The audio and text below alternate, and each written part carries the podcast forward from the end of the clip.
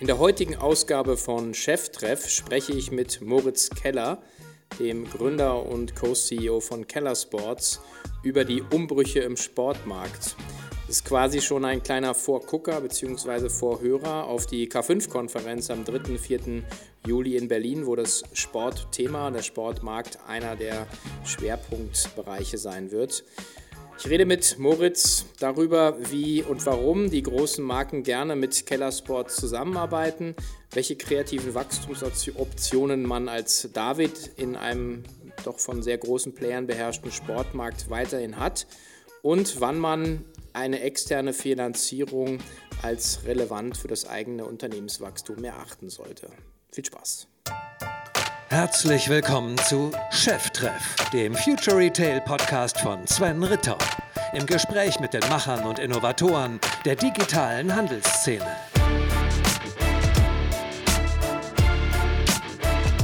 Okay, herzlich willkommen zu einer neuen Ausgabe von Cheftreff. Heute ein sportliches Format. Ähm, ich sitze hier nämlich in den Räumen von Keller Sports und mir gegenüber einer der Gründer und CEOs, Moritz Keller. Herzlich willkommen, Moritz. Vielen Dank, ich freue mich sehr, dass wir uns heute unterhalten. Ja, ich ähm, würde auch gleich einsteigen, weil deine äh, Unternehmerstory ist ja so ein bisschen äh, das, ähm, was man sich so als, als Kind eigentlich erträumt. Ähm, zumindest so würde ich es mir äh, ausmalen. Im Prinzip im Studium ähm, das Unternehmen gegründet mit dem eigenen Bruder, der damals, glaube ich, sogar 18 Jahre alt war. Mhm. Ähm, und äh, mein, mein Übertitel, den ich hier so ein bisschen hingeschrieben habe, war so vom Tennisschlägerbespanner zum Umsatzmillionär. äh, ihr seid ja noch sozusagen eben aktiv. Ja, vielleicht beschreibst du mal kurz, was macht ihr, wo kommt ihr her? Genau. Ja, also erstmal vielleicht auch zu dem, dem Grund mit dem Bruder, absolut. Das ist, fühlt sich auch total gut an und, und bereue ich keine Sekunde. Äh, hat viele, viele Vorteile. Also das stimmt so ein bisschen. Ähm, das hätte ich mir auch nicht besser träumen können. Man hat blindes Vertrauen und, und war wahrscheinlich die beste Business-Entscheidung, die ich je getroffen habe, das zu machen. Ganz unbewusst, ohne Businessplan und, und Tipps von außen. Ihr sitzt ja auch sogar noch in einem Büro, ne? Wir sitzen noch in einem Büro, ja. ja, okay.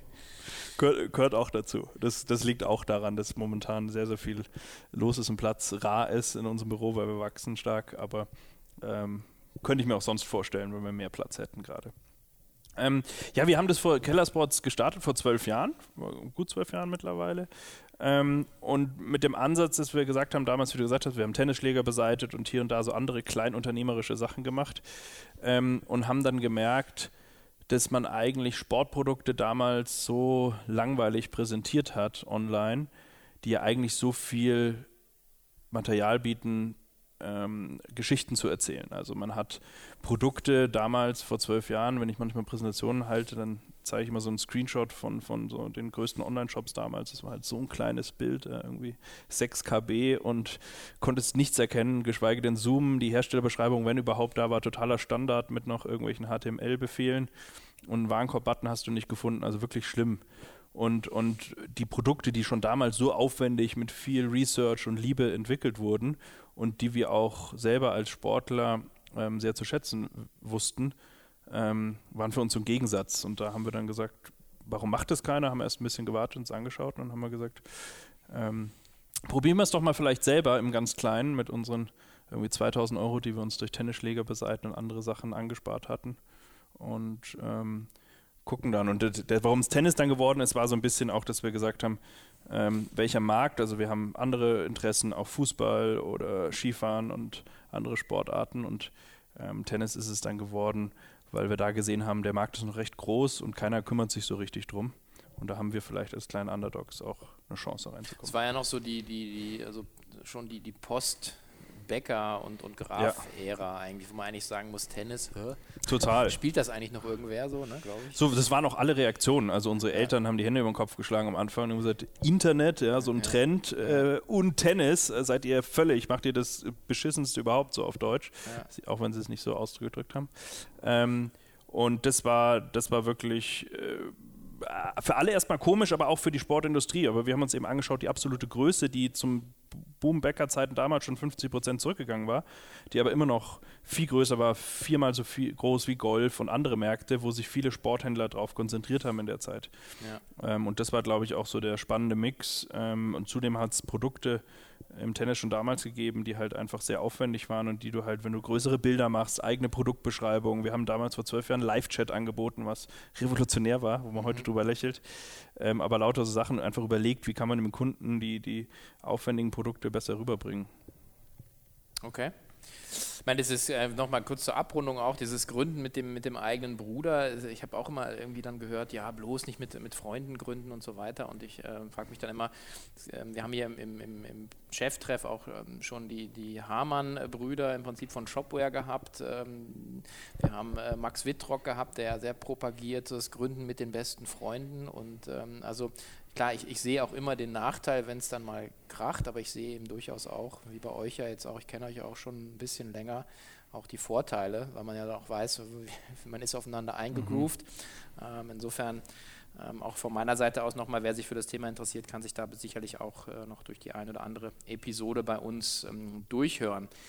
Nochmal, und jetzt eben das aufgreifen, was du gesagt hast, die ähm, für mich so ein bisschen die eigentlich fast die klassische ähm, Story für einen E-Commerce-Player. Ja, ihr habt im Prinzip angefangen, einen, einen Markt entdeckt, der ja, letzten Endes underserved war, sozusagen. Ja, Mr. Mr. Keller to serve. Ja, und ähm, habe dann im Prinzip recht schnell eigentlich so dass die ganze Klaviatur, glaube ich, sozusagen durchgespielt. Also Internationalisierung ja, mhm. und dann auch Kategorieerweiterung. Ne? Das ist so ein bisschen so der, der, der Fahrplan von 2.5 bis 2012, 2013 mhm. wahrscheinlich, oder? Mhm.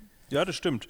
Wir haben äh, am Anfang haben wir es auch recht pragmatisch gemacht, weil äh, auch als wir gestartet haben und es dann super lief und, und angegangen ist im ganz Kleinen, wir hatten am Anfang noch nicht Adidas und Nike, auch die im Tennis großen Textil- und Schuhmarken, sondern erstmal ganz kleine Marken, die gesagt, die verrückt genug waren, so zwei Schülern ohne Businessplan und irgendeine Erfahrung, äh, da ihre Ware zu liefern und zu hoffen, die zahlen die auch. Und nachdem das dann geklappt hat und dann weitere dazu kamen, ähm, haben wir uns erstmal auch überlegt, welche sind denn, was sind denn die nächsten Wachstumshebel mit wenig Kapital? Und das war einfach relativ leicht. Mein Bruder war ein Jahr in Kanada, ich war ein halbes Jahr in Amerika in der Schulzeit. So konnten wir beide äh, ausreichend gut Englisch sprechen, um zu sagen, wir machen einfach mal eine englische Website. Also wir sind schon nach einem Jahr mit einer englischen Website, was damals auch sehr früh war, heute völliger Standard ist, und nach zwei Jahren mit einer französischen Website, was ich glaube, damals keinen einzigen Sporthändler in Deutschland gab, der das gemacht hat, gegangen und konnten so sehr effektiv und leicht einfach neue Kanäle und neue Kunden ansprechen, ähm, ohne viel Geld auszugeben.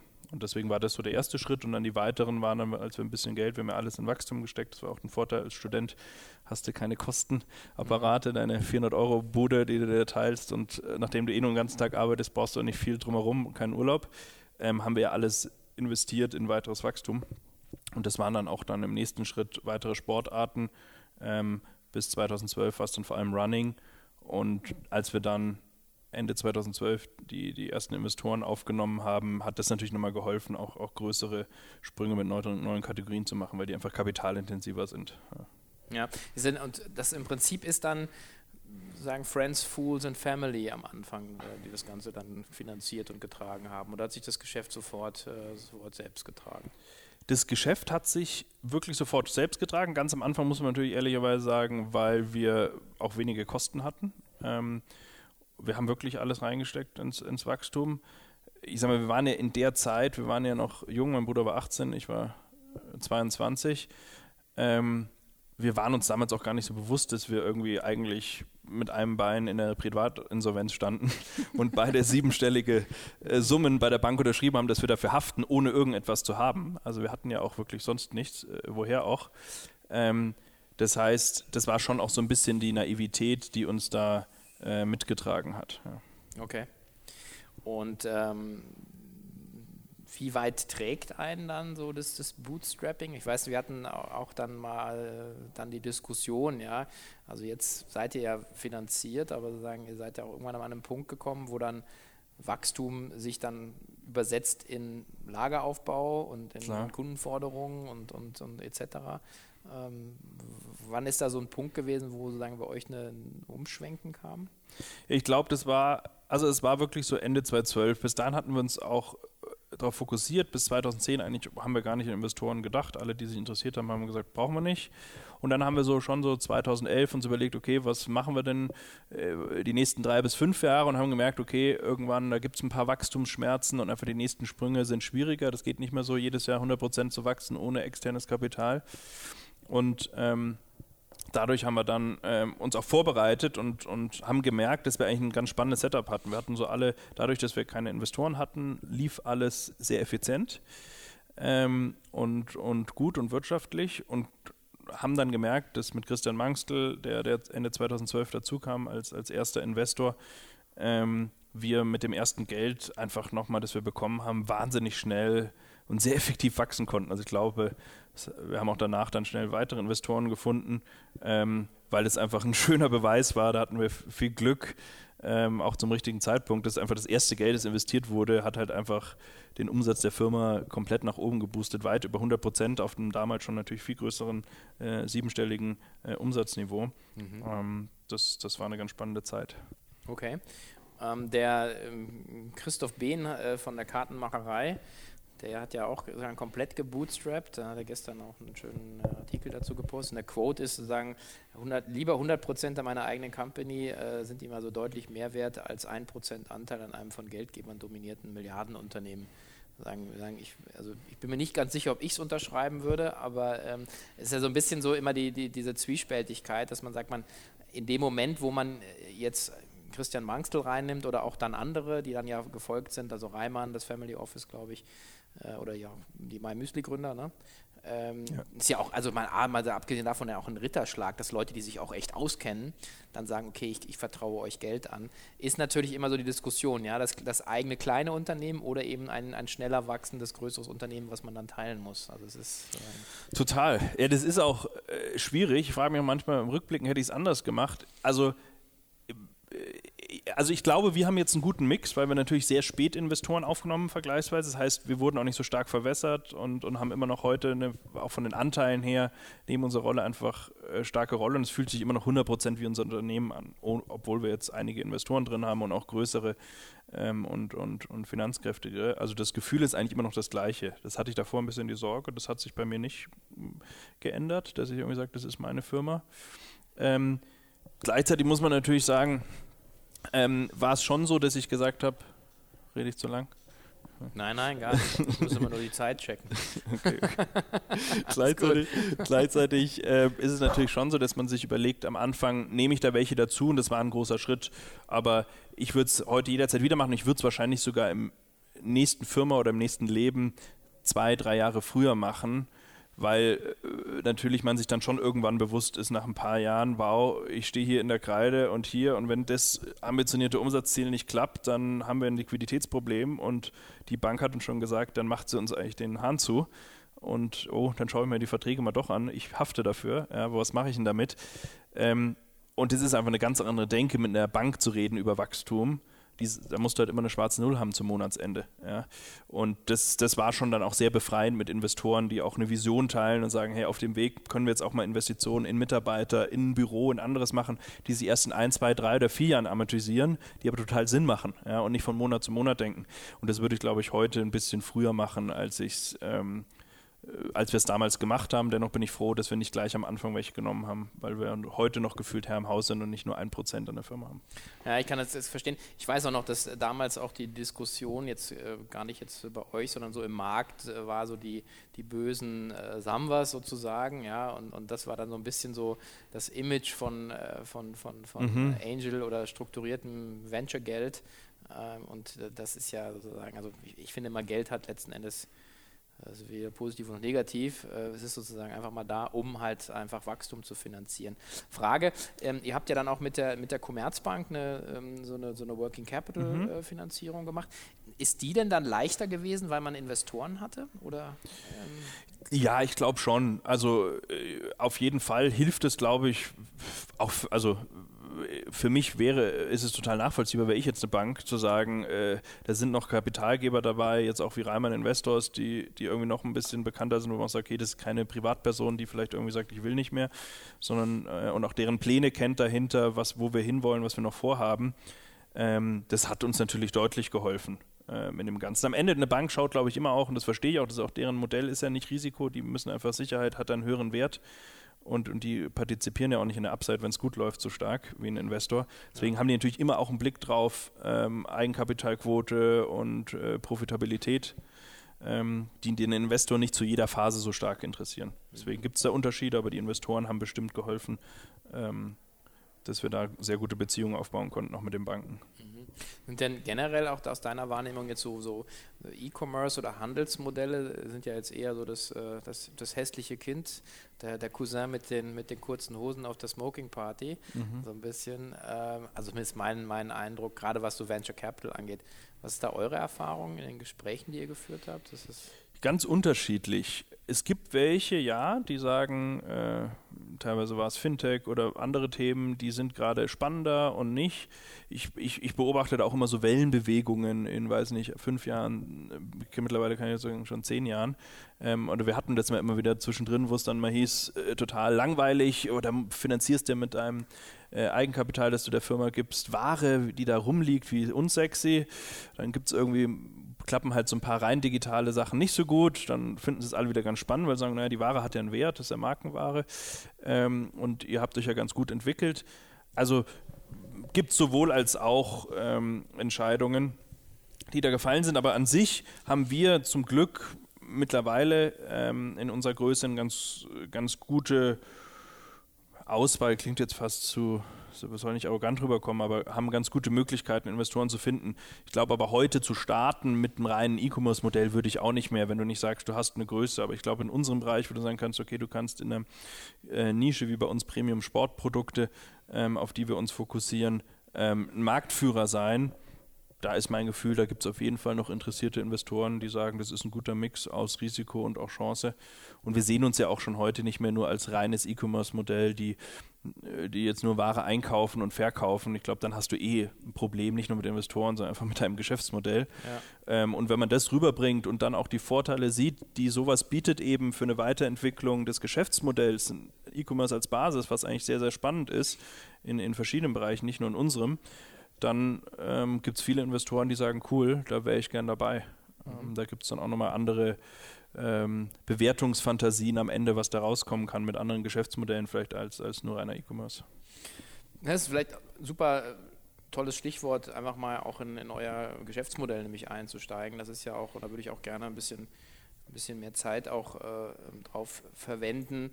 Ähm, auch mit Blick, also vielleicht auch nochmal als Ankündigung, du hast dich auch bereit erklärt, auf der, auf der K5 2018 dieses Jahr jetzt in Berlin ähm, Rede und Antwort zu stehen. Also kann ich auch wirklich jedem nur ans, ans Herz legen, äh, weil wir auch ähm, sagen, das, das Sujet, was wir jetzt da entwickelt haben, die Klammer ist so, äh, eben nicht David gegen Goliath, sondern David und oder David mit Goliath ist so ein bisschen das, wie ich eigentlich auch die, die, die Handelswelt mittlerweile sehe. Und da seid ihr eigentlich ein, ein tolles Beispiel, wie man sich sagen aus meiner Sicht, aber da würde ich auch gerne mal deine Einschätzung hören, wie man sich eigentlich so äh, irgendwo noch in diese Zwischenräume eigentlich legen kann, die ja dann aus der ganzen Kapitalgebersicht zu sagen, Amazon macht eh alles ungefähr oder das Beste ist, nee, E-Commerce ist scheiße und fasse ich mit der Kneifzange nicht an. Da seid ihr dann ein leuchtendes, tolles Beispiel. Ähm, wie seid ihr eigentlich vorgegangen, dass ihr überhaupt noch sozusagen äh, eben da seid? Ja? Man sagt, wenn, wenn Amazon alles machen würde, würde es euch ja nicht geben ja? können eigentlich. Mhm. Ja, also was macht ihr anders? Was habt ihr anders gemacht in den letzten fünf Jahren vor allen Dingen? Nee, ich glaube, man muss ja erstmal sagen, wo konkurriert man gegen Amazon oder auch andere groß wie Zalando und Co. und wo kann man das? Das haben wir uns eigentlich erstmal angeschaut. Und da mhm. haben wir ziemlich schnell, da muss man nicht besonders helle sein, äh, gemerkt, dass wir bei Thema Größe, Einkaufsmacht, Logistik und anderen Sachen äh, keine Chance haben heute und dass wir auch nicht die Typen sind, die sagen, wir raisen jetzt 500 äh, Millionen plus und werden das, weil wir das irgendwie so sehen, wie es Zalando gemacht hat. Ähm, das, das würde auch nicht zu uns passen und wir können dann da ähm, ähm, gegen, äh, gegen ankommen. Ähm, aber wir haben uns dann gleichzeitig, als wir so ein bisschen das überlegt haben und gemerkt haben, okay, da gibt es Player, die sich auf die Sachen konzentrieren, einfach nochmal als erstes unseren Kunden angeschaut, recht simpel, die, die, wo wir uns ja selber auch als unsere Zielgruppe sehen, überlegt, was, was fänden wir denn spannend? Und dann kommen wir sehr stark, bei uns kommen die Kunden über Bedarf, die wollen Sport treiben, die wollen äh, Premium, also sehr gute für sie äh, Sportprodukte haben, sie wollen leicht verstehen, warum ist das für mich das richtige Produkt und das muss alles gut funktionieren. Und dann haben wir uns äh, da einfach angeschaut, den Markt, den, den, den Sportmarkt schon mal so vor nicht etwas weniger als fünf Jahren, aber so grob fünf Jahren und haben gesehen, okay, aktuell ist der, gibt es überall alles, der ist super offline. Mhm. Also der typische, der, der, der, weiß ich nicht, Großteil der ganzen Umsätze, der, der Milliardenumsätze im Sport wird ja beim typischen Intersport Meier, Müller, wie auch immer er heißt, gemacht, in den Einkaufsverbänden dann zusammen, sehr, sehr offline geprägt, auch sehr schwer, weil eine Genossenschaft, Einkaufsverband dieses Modell dann online irgendwie äh, zu bringen. Dann gibt es noch so große Schiffe wie Sportcheck, ähm, die, die, wie man ja hört, hier und da auch äh, ihre Probleme haben, weil sehr stark offline ähm, und die schwer sich tun, dem Kunden ein klares Profil zu geben. Und das haben wir uns eigentlich angeschaut und dann haben wir uns auch kritisch gefragt, was ist es bei uns? Wir haben ja mittlerweile verschiedene Sportarten. Tennis mittlerweile die kleinste, aber Running, Outdoor, Wintersport, Ski, jetzt Bike neu dazu bekommen und Training. Und dann haben wir uns überlegt, was können wir da machen? Also alles Einzelsportarten im, im Premium-Bereich, ähm, die auch Premium-Bereich bieten. Und dann haben wir uns den Sport mal angeschaut und haben gesehen, dass eigentlich online sich alle nur auf alles konzentrieren und dadurch auch so ein bisschen verwässern oder in eine Sportart reingehen. Ich bin der Spezialist für. Und wir haben uns eben die Zielgruppe angeschaut und selber und haben gesagt, hey, was sind für die Leute, die sagen, ich gehe mal laufen, ich gehe im Sommer mal raus in die Berge, ich gehe mal Skifahren, ich gehe mal vielleicht auch mal Biken hin und wieder und haben gemerkt, dann auch in den Analysen zusammen, die wir mit der Industrie gemacht haben, dass mit den fünf Sportarten, also da zähle ich jetzt noch Bike äh, noch nicht dazu, die jetzt letztes hinzukamen, ähm, haben wir über 80 Prozent der Sportarten abgedeckt, die unsere Zielgruppe treibt. Einfach, die ist berufstätig, ist etwas älter, hat schon häufig Familie, die treibt selten im Verein jetzt professionell Fußball spielen oder Volleyball oder was man dran denkt, okay. ähm, weil es einfach nicht die Zeit hat. Und da sind wir hingegangen und haben wir uns angeschaut und dann haben wir gemerkt, okay, das, darauf fokussiert sich keiner und haben das in dem Online-Bereich ähm, reingetragen, haben das natürlich runtergebrochen. Was heißt das für die Website, was heißt das für unseren Service, für unseren Anspruch? Was bietet es auch für weitere Säulen, äh, Möglichkeiten von Säulen, auf denen wir aufbauen können, neben dem Verkauf von Produkten? Und, und das erste war natürlich der Verkauf von Produkten, eine Website, die, die, die sehr aufwendig ist, die dann komplett gelauncht wurde unter dem Fokus und so weiter. Mhm. Und das nächste ist dann, dass wir eine Membership vor über zwei Jahren eingeführt hat, die kostenpflichtig ist.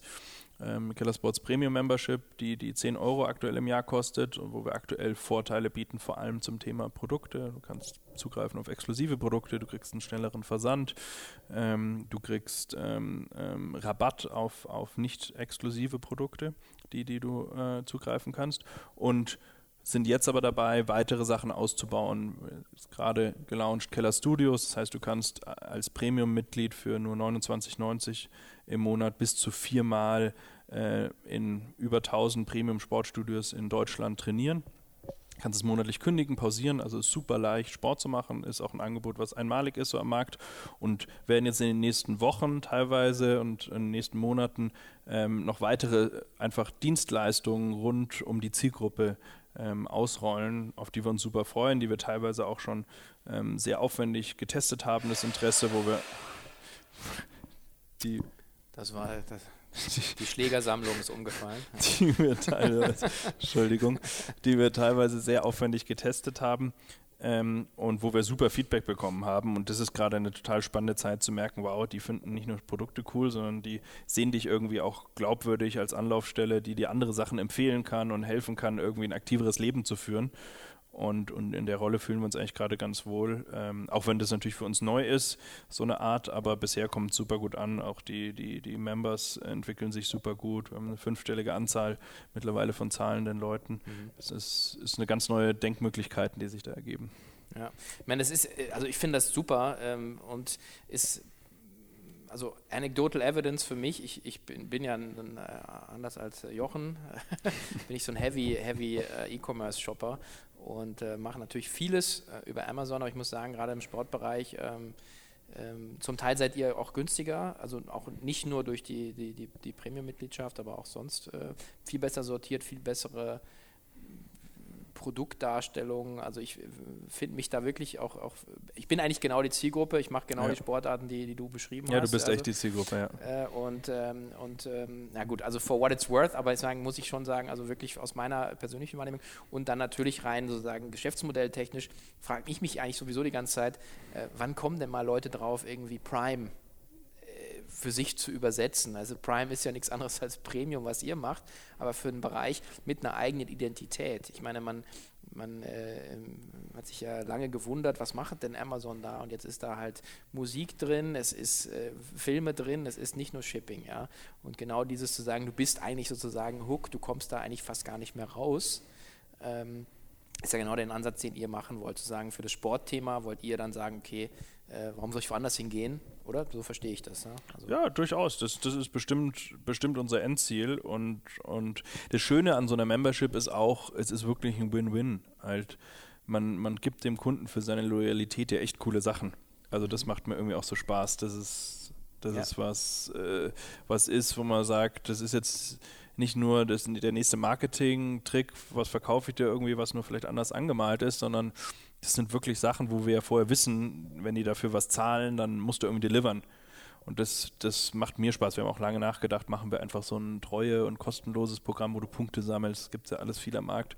Aber haben gesagt, nee, wenn machen wir es richtig, dann sollen die Leute zahlen. Aber dann wissen wir auch, die, die zahlen, die sind committed und wir haben super Abschlussquoten. Über 90 Prozent der, der Members verlängern und machen weiter, was ich auch nie gedacht hätte. Ähm, also wir haben sehr glückliche äh, Members und, und haben einige Ideen jetzt, sie noch hoffentlich in der Zukunft zu begeistern. Mhm, okay.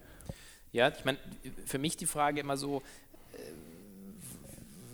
die ganze Digitalisierung, dann, dann wird immer sehr schnell so dieses Technikargument sagen, vorgeschoben. Aber es ist ja im Prinzip im ersten Schritt erstmal eine, eine strategische Aufarbeitung, dass wer bin ich, was sind meine, wer sind meine Kunden, was möchte ich meinen Kunden bieten? Und dann geht man ja erst in so eine technische Umsetzung. Oder? Total. Ich meine, es kommt ja erstmal von der Marke, glaube ich auch, genau. Also wer bin ich als Marke und, ja. und wofür stehe ich, warum und noch vielleicht tiefer, warum vom Menschen her und dann vielleicht zur Marke so rum. Äh, also warum, als Unternehmer gerade, warum mache ich das eigentlich hier? Ja, und, und uns gibt es wirklich was. Ähm, das klingt immer so amerikanisch, aber wir haben uns das schon überlegt es fällt den Deutschen immer schwierig, weil die eben häufig schnell zum Technischen wollen. Aber äh, meinem Bruder und mir und auch den anderen Leuten hier bei Kellersports gibt es uns wirklich was, ähm, den Leuten es leicht zu machen, aktiveres Leben zu führen und irgendwie, dass es Spaß macht, weil wir wissen, welchen positiven Impact Sport hat. Ich bin ja auch kein Hochleistungssportler, aber ich gehe halt dreimal die Woche laufen und hin und wieder kicken wir mal zusammen Fußball oder irgendwas anderes. genau. ähm, und ähm, aber einfach das, was ich da mitnehme, wie, wie, wie man merkt, wie der Kopf danach wieder frei ist und Co. Und das ist ja nicht nur so hingesagt, das hat einen wesentlichen Impact aufs Leben. Und das ist auch so, wo wir sagen, wie cool ist es eigentlich, wenn man diese auch natürlich dann Verantwortung, aber auch Chance hat, äh, das machen zu können und, und was bietet sich da nicht noch an, den, den Menschen zu helfen und so. Das ist erstmal der Kern und dann sagst du als Marke, wofür stehe ich, das geht dann so über und dann haben wir uns überlegt, okay, wie kann man natürlich dann auch ein Produkt draus machen, wie kann man damit Geld verdienen und äh, das ein oder andere auch getestet. Ich denke, es trägt also einen persönlich, es, es, trägt auch eine ganze Firma oder so ein Team, insbesondere wenn es nicht von oben aufgepfropft ist, sondern wenn sozusagen die, die Mitarbeiter auch das Gefühl haben, sie können sich da einbringen. Und ihr habt wahrscheinlich, Frage, dann wahrscheinlich auch sehr viele aktive oder sportbegeisterte Leute hier. 60 Total. Leute jetzt hier und. Total, ja, ja. Also genau, jetzt hier in dem Office sitzen 60, wir sind so mittlerweile knapp 100 mit Logistik und Co. Ähm, wir sind, wir haben viele, die noch viel aktiver sind als ich und, und in jeder Disziplin haben wir äh, mehr als eine Handvoll, die überall viel besser sind als ich, also die viel mehr laufen oder viel mehr Freerides, Skifahren und Co. Das ist ja auch das Coole, nicht nur im Einkauf, sondern in anderen Bereichen. Ähm, und wo man jetzt auch sieht, ein neues Produkt, das wir äh, rausbringen werden, äh, wo wie viele dann, was auch in den Servicebereich geht im Sport, wie viele das gerade testen und äh, Feedback geben, das ist schon cool jetzt so, das hatten wir früher noch nicht so. Mhm. Und merkt auch, wie die Mitarbeiter das ja einfach spannend finden. So. Das weißt du ja auch nicht. Also das spricht, finde ich, sehr für das, für das super Team, das wir haben, dass die irgendwie gesagt haben, wir kommen mit so ganz verrückten Ideen, digitalen Services, irgendwie du kannst über uns ins Studio gehen und es war nicht die Reaktion, was brauchen wir denn Scheiß? Macht er auch erstmal Arbeit vielleicht für die eine oder andere Abteilung on top, mhm. sondern ist die gesagt, ist ja voll cool. Mhm. Äh, mhm. Machen wir. Ja, und ja. Das, das, das irgendwie trägt das gerade so, ja. Ich meine, und der Geist, den ihr da jetzt sozusagen äh, auch für euch und für eure Kunden ja, sozusagen dann sozusagen in, in, in, in Services übersetzt, den äh, findet man ja auch letzten Endes in eurer Positionierung im Markt äh, Richtung Lieferanten und Markenhersteller, denke ich mal, oder? Weil ich hatte äh, so ein bisschen, äh, also für mich so die Frage immer, so, man, man hat natürlich immer dieses Preis-Konditionen-Thema. Mhm. Aber wie kommst du denn, äh, eigentlich möchte man ja sagen, in eher so einen kooperativen Modus kommen. Ähm, das ist, glaube ich, auch so ein bisschen ähm, zumindest jetzt meine Vermutung, wie ihr dann auch äh, wahrgenommen werdet. Weil ihr seid zum Beispiel ja auch kein äh, Marketplace-Händler. Ne? eBay und Amazon macht ihr nicht, sondern ihr seid praktisch äh, Premium-Händler. Ja, ja, also wir, ich glaube, wir verkaufen mal unter 1% des Umsatzes, also nicht relevant irgendwelche ganz alten Restposten, die dann ja. leider keiner mehr kaufen wollte, aber zum Glück nicht viel ist ähm, der Vollständigkeit halber. Aber klar, unser klarer Kern liegt bei uns äh, auf der Plattform und wir machen das. Ja, wie, du fragst so ein bisschen, meint, wie, wie wir zusammenarbeiten mit denen, was da sich unterscheidet. Ja, wa warum arbeiten die mit euch zusammen? Also ich meine, das ist ja am Anfang gut, ihr seid 18 und dann sagt ihr, okay, Junge, überleben die Jungs das nächste halbe Jahr, aber jetzt seid ihr etabliert klar. und, und äh, ich, ich glaube, es ist eine Mischung. Also, äh, oder das war so meine Feststellung, weil ich bei den Gesprächen auch dabei bin. Ich glaube, das eine ist ganz plump und das muss man sich stellen und das müssen wir uns auch in der Zukunft stellen, dass wir halt in dem Bereich Premium Sportprodukte, das gibt es ja auch Produkte, irgendwie die teuersten Laufschuhe und Co., da schieben wir halt jetzt auf Deutsch auch richtige Mengen. Da sind wir halt eine relevante Größe. Das ist für die alle auch wichtig, auch wenn wir natürlich absolut gesehen für Nike oder Adidas Konzern keine Größe haben. Aber jetzt in Europa, wo wir aktiv sind online im Premium-Bereich, da sind wir einfach relevant und auch mit den Plänen und Investitionen, die wir jetzt für die nächsten Jahre tätigen, sind wir, glaube ich, einfach für die spannend. Das ist ein Fakt und das ist auch verständlich, dass börsennotierten Unternehmen sich das erstmal anschauen. Ja, das, das, ist eins. Gleichzeitig muss man aber trotzdem sagen, natürlich, wie du auch sagst, warum machen sie es dann nicht nur mit Zalando und anderen, die im Zweifel noch größere Hebel haben, auch umsatzseitig, ist, glaube ich, absolut, dass wir jetzt mittlerweile im Sport eine Marke geworden sind, die halt einfach Kunden nicht nur durch die Membership, sondern auch sonst, was wir bieten, an sich bindet. Und, und das ist, glaube ich, auch die Aufgabe von uns als Marke, ähm, ähm, die, die in der Zukunft zu sagen, die Markenhersteller müssen Lust haben, mit uns zusammenarbeiten. Also wir sehen uns mittlerweile mehr auch als Plattform und Medium, um zu sagen, wir arbeiten mit den ähm, Marken zusammen und wir müssen uns was überlegen, auch offline zum Beispiel. Unser Konzept ist ja, dass man da alle zwei Wochen in einem Store den Store komplett übernimmt, den wir in München haben, mit uns zusammen und wir uns zusammen mit den Marken überlegen, was machen wir denn zu dem jeweiligen Thema. Ja, da gibt es von irgendwelchen Produktlaunches, ähm, die angekündigt werden, inklusive Partys und Co., bis zu äh, Produkttestings. Wir waren auf der ISA Stand-Up-Paddling. Wir haben zweimal die Woche regelmäßig äh, Laufevents, wo man sich einklinken kann. Ähm, teilweise gestalten wir den Store wirklich komplett um, machen Vorträge, Videos und so weiter. Ähm, das heißt, auch offline sind wir immer mehr auch eine Plattform, wo wir sagen, mit unserer Credibility, die wir haben, ähm, bieten wir den Marken eine Möglichkeit, die Message, die sie nach außen transportieren wollen, nach außen zu transportieren und das auf eine sehr hochwertige Art und Weise, ohne über den Preis zu gehen ähm, bei den Produkten. Und das funktioniert gut und ich glaube, dadurch haben sie einfach ein eigenes Interesse, dass sie sagen, da muss ich sein, weil wir einfach eine Credibility jetzt am Markt haben. Das, das ist, glaube ich, wie du auch gesagt hast, nicht mehr irgendwie, weil wir, weil sie uns irgendwie ganz nett finden, sondern das sind die Faktoren, einfach, dass wir wahrscheinlich eine Größe haben, aber dass wir auch eine Relevanz haben für ihre Produkte. Der Store ist dann ja auch dann also praktisch eher eine Eventfläche eigentlich, ne? weil ich bin hab's ja vor Weihnachten merken äh, dürfen, dass dann keine Bespannungsmaschine, wie ich gedacht habe, dass ich mal kurz noch am 23. mal für eine Seite draufziehen kann. Leider nicht, leider nicht. Also man kann ja Tennisschläger beseiten, wenn du neu kaufst. Ja, habe ich ja und dann habe ich es nicht gecheckt, dass da die, die, Seite nicht drauf war. Also, das ist mein Fehler gewesen. Äh, alles gut, alles gut. Nein, ich sage nur, wir bieten das ja an, Tennisschläger zu beseiten, weil es auch ein wichtiger Service ist, was, was auch nicht normal ist, was glaube ich außer Spezialisten keiner macht. Also also wir sehen uns ja in den Sportarten schon als Spezialist und, und Dienstleister, ähm, auch bei so Sachen, wo du nichts dran verdienst, aber die einfach dem Kunden wichtig sind.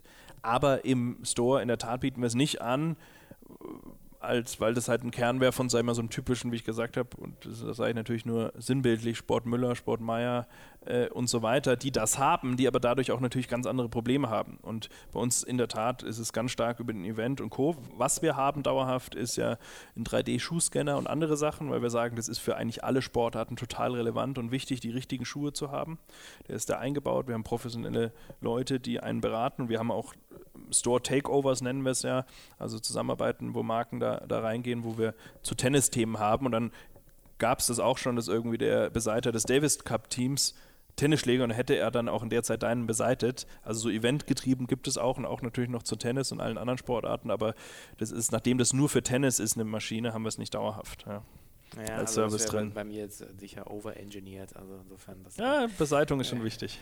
Naja, gut. Ähm, äh, der, der, der, wenn man fragen, der 3D-Fußscanner äh, geht dann auch für Skischuhe, oder? Ja, oder? Also klar. Je, je, enger der Schuh sitzt und härter der, das Material ist, äh, umso wichtiger ist es natürlich. Ja. Also für einen Freizeitschuh geht es natürlich auch, aber da ist nicht so wichtig. Ja. Für einen Fahrradschuh ist es sehr wichtig, für einen, äh, genau, für einen, auch für einen Outdoor-Schuh schon, für einen harten, wenn du irgendwie abläufst, ist es wichtig. Und am Ende auch, äh, wenn du ambitioniert bist oder einfach keine oder einen komplizierteren Fuß hast, auch für einen Laufschuh. Ja. Mhm. Okay. Also deswegen haben wir uns auch entschieden, da was einzubauen, eine sehr gute Technik von einer deutschen Firma, ähm, weil es für alle Sportarten relevant ist und somit eigentlich für jede Store-Takeover auch äh, in Benutzung ist. Okay. Jetzt äh, gerade beim Schuhthema äh, fällt natürlich dann so Nike, Adidas ein. Ähm, steht ihr natürlich auch äh, im, im, im, direkten Wettbewerb eigentlich mit euren Lieferanten. Ja, also wenn man gerade in, in Rohrstedt hört, jetzt am Wochenende, er sagt halt äh, im Prinzip bis 2020 auf 4 Milliarden Online-Umsatz und er sieht eben die Wichtigkeit des Kanals. Ja, dann äh, ist er ja nicht nur Partner, sondern auch Mitbewerb. Ja, sozusagen. Ähm, wie geht man damit um? Ich meine, das ist so, aber ähm, spürt man das oder, oder haben die intern dann eigentlich einen Konflikt, wenn die einen sagen, ja geil, wir haben hier die besten Releases noch zu Kellersport, weil deren Boni daran hängen und dann der, der, der, der Kollege sagt, nein, bist du wahnsinnig? Ja, du, guter Punkt. Also ob die intern Diskussionen haben, das würde ich erwarten. Das gehört ja dazu, zu einer gesunden Kultur, wo dann äh, die, die äh, Adidas und auch Nike äh, auf jeden Fall haben, ähm, zu sagen, da, da challenged man sich. Deswegen glaube ich ja. Ähm, Wird es wahrscheinlich geben, ohne da jetzt die Internas zu kennen. Ähm, für uns, wie sehen wir das? Also wir sind, äh, wir haben das eigentlich sehr früh schon und so sehen wir es immer noch so gesehen, dass wir gesagt haben, das ist, macht total für die Sinn, so. Äh, was aufkommt und es wird so kommen also eben, wo wir vor waren beim Thema vor so grob fünf Jahren, was haben wir uns da gedacht, als wir dann nochmal unsere Positionierung geschärft haben. Und haben wir gesagt, das wird kommen. So, und jetzt können wir uns überlegen, sind wir beleidigt, interessiert dann keinen im Zweifel, sind wir sonst, wie reagieren wir? Und dann haben wir gesagt, es gibt aber auch ein paar Chancen. Und wir glauben, dass wir mit dem Modell, wo wir uns jetzt hinentwickeln, als, als Partner, der aber natürlich gleichzeitig sehr viel auch Zeit und Ressourcen und Geld investiert, selbst eine starke Marke zu werden und damit unabhängig zu bleiben. Aber ein Partner, der eine Plattform ist, der auch eine objektive Plattform ist, der eben sagen kann, der Adidas-Schuh, den haben wir getestet, der ist sehr, sehr gut für den und den Läufer. Ähm, das kann der Adidas selber nicht. Ja, also die können ja, also sie können es machen, aber der Kunde glaubt ihnen nicht, wenn er äh, zehnmal sagt, ich habe den besten Schuh. Das heißt, sie sind auf irgendwelche Partner angewiesen, mhm. die objektiv eine Glaubwürdigkeit haben, ähm, als Medium, welcher Art auch immer, und, und auch die Zielgruppe eh haben, die Anlaufstelle. Und das ist, glaube ich, auch unsere Aufgabe. Und deswegen sage ich, dass die das machen, das, das kann ich nachvollziehen. Und solange das irgendwie mit, mit fairen Mitteln zugeht, dass man sagt, okay, die Partner, die auch gute Sachen liefern, wie wir, ähm, die kriegen auch spannende Produkte, die kriegen auch anderen Support, den wir natürlich dann auch einfordern und erwarten. Ähm, ähm, solange das passiert und nicht nur eine, die sagen, die ganz spannenden Produkte verkaufe ich nur noch selber und ich mache gar nichts und ich habe keine Marge, ähm, was, was heute nicht passiert und was ich auch glaube, gar keinen Sinn machen würde, sind ja alles dann auch rationale Firmen, ähm, sehen wir das als vollkommen okay. Ich glaube, es wird halt für alle ein Problem, aber das nicht nur im Sportbereich, die halt sich nie darüber Gedanken machen, zu sagen, warum bin ich eigentlich da, außer dieser einen Geschäftsbeziehung, die ich von der Marke habe. Äh, wo ich irgendwie jetzt einen guten Zugriff habe, was ist denn eigentlich meine Rolle im Markt? Warum, warum kommt der Kunde zu mir, außer zu den Produkten, die ich irgendwie habe, zu dem Preis, den er okay findet? Und wenn man sich irgendwie überlegt, was ist der Need vom Kunden, warum kommt der Kunde zu mir, selbst wenn ich vielleicht dieses eine Produkt jetzt gerade nicht hätte, dann kommt man recht schnell zu eben weiteren Ideen und, und dann auch, auch Herausforderungen, aber auch Lösungen. Und ich glaube, wenn man sich denen stellt, dann kann man da auch neben den Markenherstellern eine spannende Rolle spielen und vielleicht mit den Markenherstellern zusammen. Ja, ich glaube, das ist halt so dieses, für mich so ein bisschen diese Inszenierung, also die Inszenierung des Produkts, äh, die Inszenierung sozusagen äh, des Vertriebskanals, aber auch die Inszenierung Kellersport ja. als, als Marke ist, glaube ich, wichtig für, für die, so, so verstehe ich total, das. Total, also, total. Total. Ja. Das ist so ein bisschen das, äh, was wo meine oder unsere Position auch immer so ein bisschen ist. Es gibt halt eben doch Möglichkeiten äh, in dieser scheinbaren äh, GAFA-Welt oder was weiter. Also ich finde es immer ganz furchtbar, wenn man so diesen, diesen platten äh, alles Totschlagargument sagen, alles ist sozusagen weg und alles ist Amazon, weil ich glaube, auch die werden jetzt in den nächsten Jahren Probleme kriegen aufgrund der schieren Größe, die die haben. Und, und also wie ich es schon mal sagte, alles für alle ist halt einfach eine Scheißpositionierung. Punkt. Ja? Also das ist halt, wird halt auch irgendwann äh, nivellierst du dich selber weg. Also ähm, insofern, ich, ich finde es toll, dass es ähm, einfach so, so sowas gibt. Und, äh, und, und auch so ein, was mir einfach immer gefällt, ist dieser unternehmerische Ansatz, den ihr da halt verfolgt, dass ihr dieses sich selbst in Frage stellen vor fünf Jahren, zu sagen, dann mit einer komplett neuen Markeninszenierung seid ihr auch an den Start mhm. gegangen, mit dem, dem Hasen. Äh, das war ja auch ein, ein Prozess, glaube ich, dann. Ne? Total, es war ein Ergebnis von dem Prozess, ja.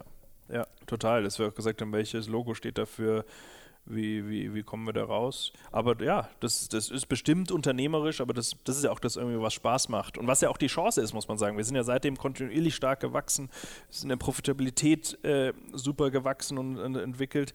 Ähm, also alle entscheidenden, auch dann wieder trockenen KPIs haben sich super entwickelt, obwohl der Markt so sich auch tough entwickelt, wie er sich entwickelt. Ähm, deswegen sind wir da auch rückblickend dankbar, dass wir da die, diese, diese Entscheidung dann getroffen haben.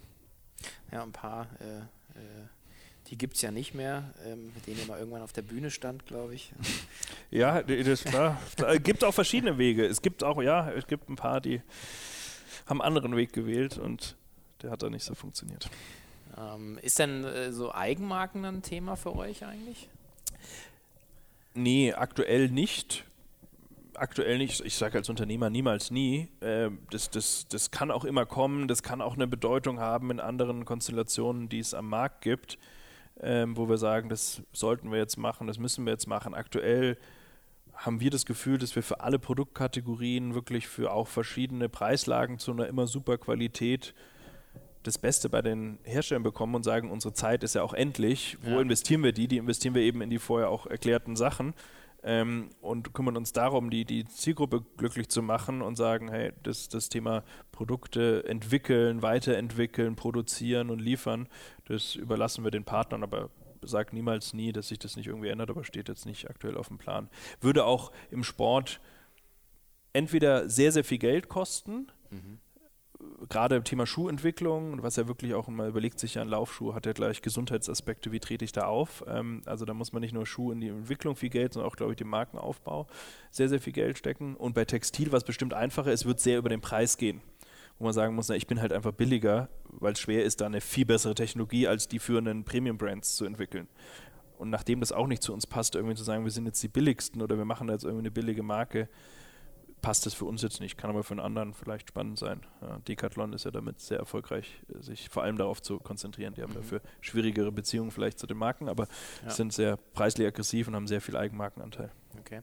Wo ist dann so sagen, ähm, sagen die Umsatz Zielgröße, die ihr, die ihr da seht? Also sagen, äh, bei 100 Millionen seid ihr ja noch nicht, glaube ich, der mittlere also Millionenbetrag oder also ein zweistelliger Millionenbetrag ja. auf jeden Fall, aber sagen, ja.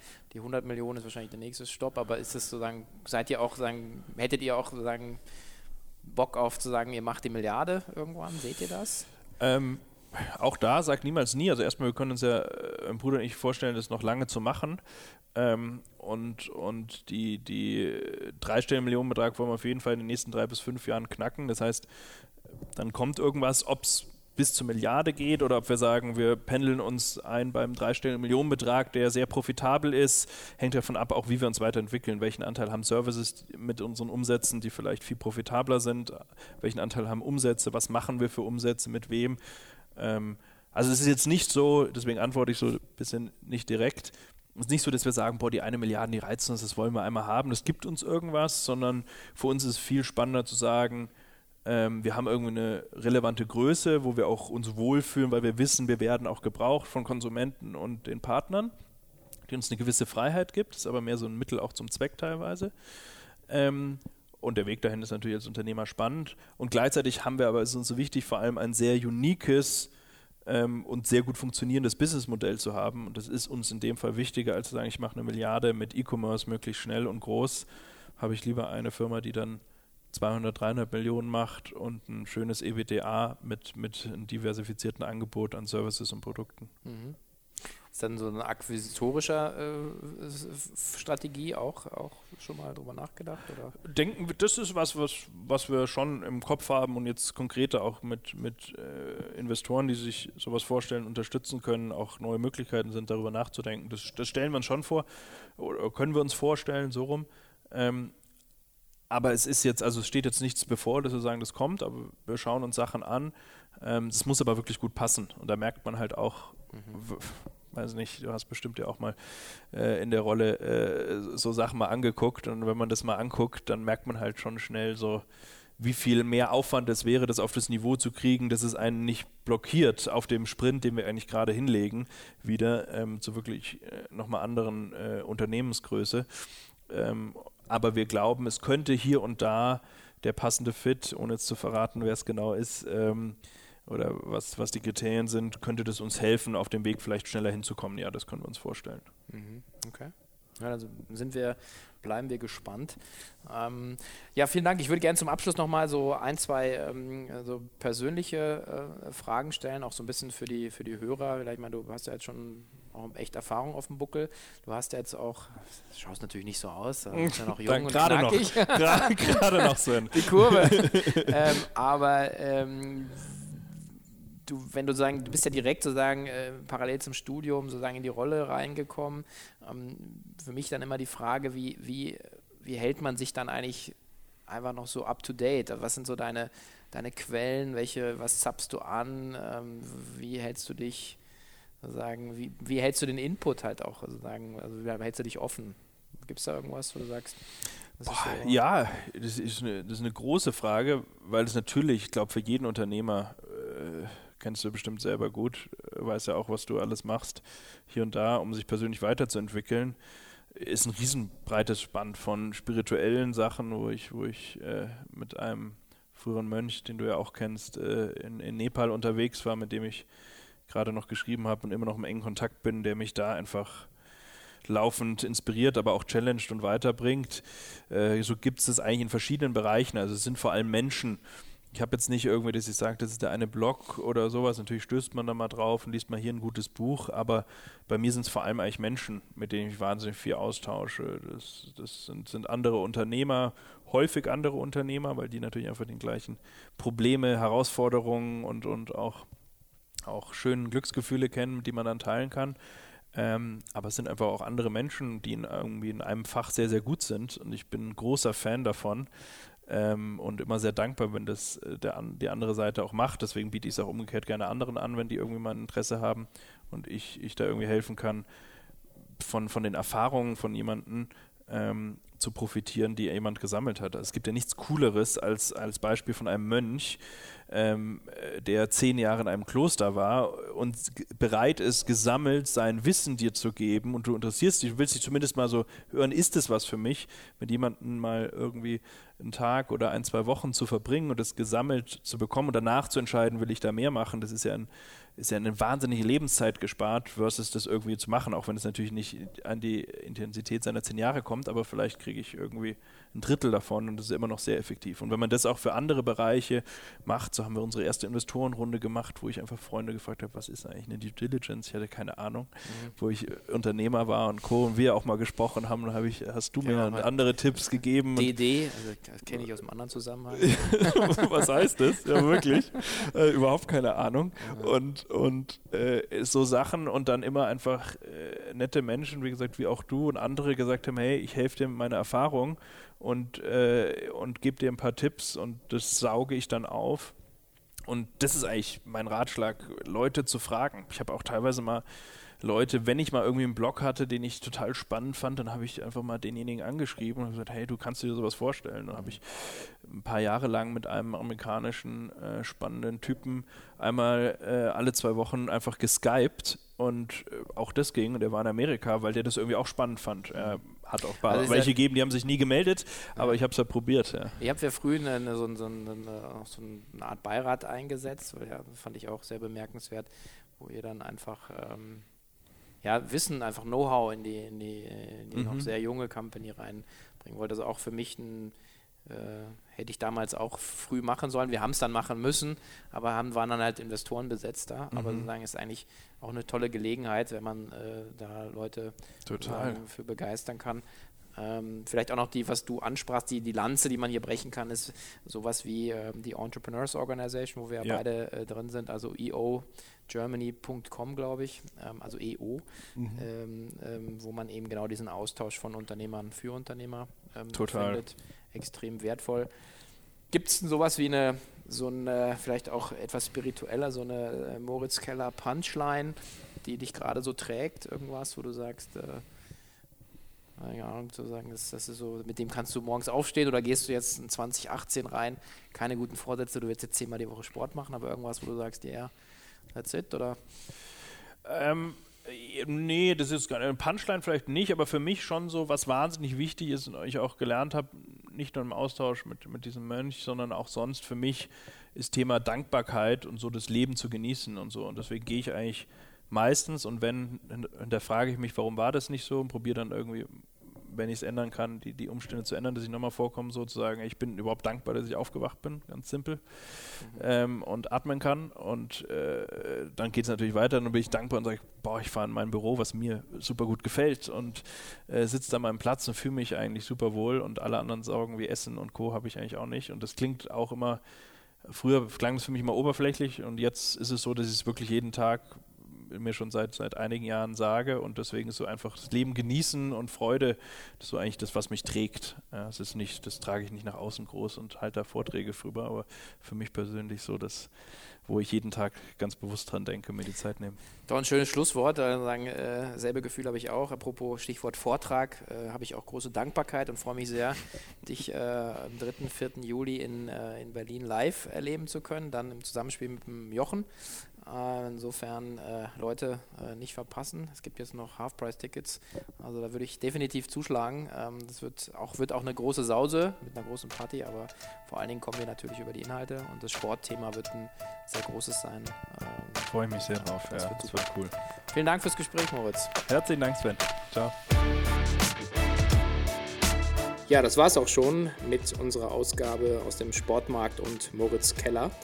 In der nächsten Ausgabe von Cheftreff habe ich einen weiteren Tech-Unternehmer zu Gast und zwar den Gründer und CEO von Commerce Tools, Dirk Hörig.